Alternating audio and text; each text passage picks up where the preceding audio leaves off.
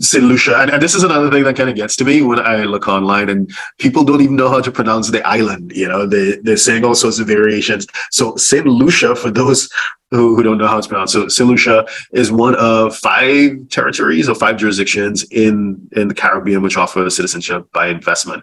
How does, generally speaking, I know this could be a really uh, uh, incredible segue into hours and hours of discussion. But generally speaking, how does the St. Lucia offering differ from the other four? So what I would say is generally the processes are very similar in that we're all part of the Organization of Eastern Caribbean States. We all have similar mandates and similar needs. What I would say is St. Lucia in regard to benefits, at least I would say that our program is tailored to a different type of investor, so to speak, than maybe, uh, for example, Dominica. So St. Lucia, we found that a lot of our clients are geared towards, at some point, potentially retiring St. Lucia or using St. Lucia as a second base, so to speak.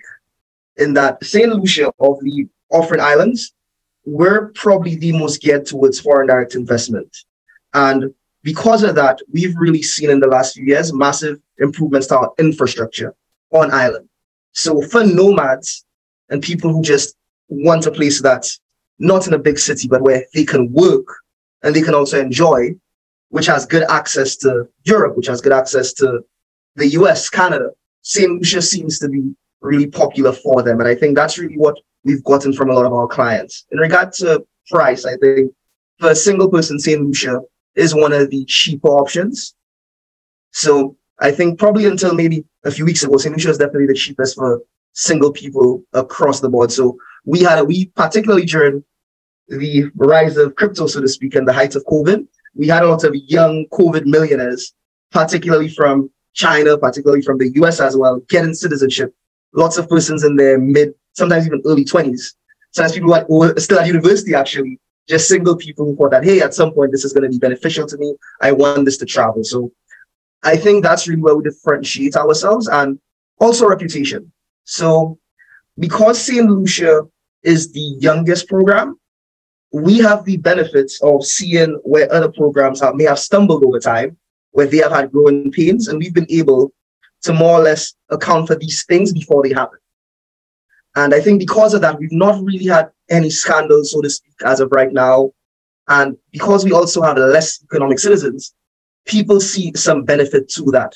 We don't have 10,000 citizens by investment, at least not yet.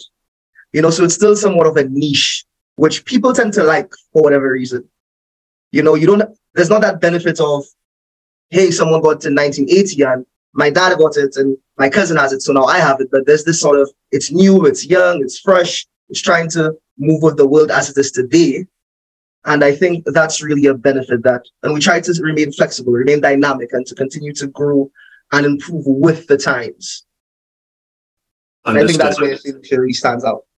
Fantastic. Thanks for sharing that. And again, those who are just joining us, htj.tax forward slash events for uh, details on our future live streams, as well as our in-person Nomad Offshore Summit at the end of January next year.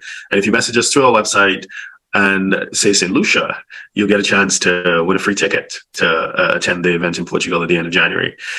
So if you're a six, seven, or eight figure investor, entrepreneur, or business owner who needs a tailor made solution from a qualified team of professionals, we can help you achieve the international lifestyle, the freedom, and even the tax savings you're looking for. Visit us at htj.tax and live that international life.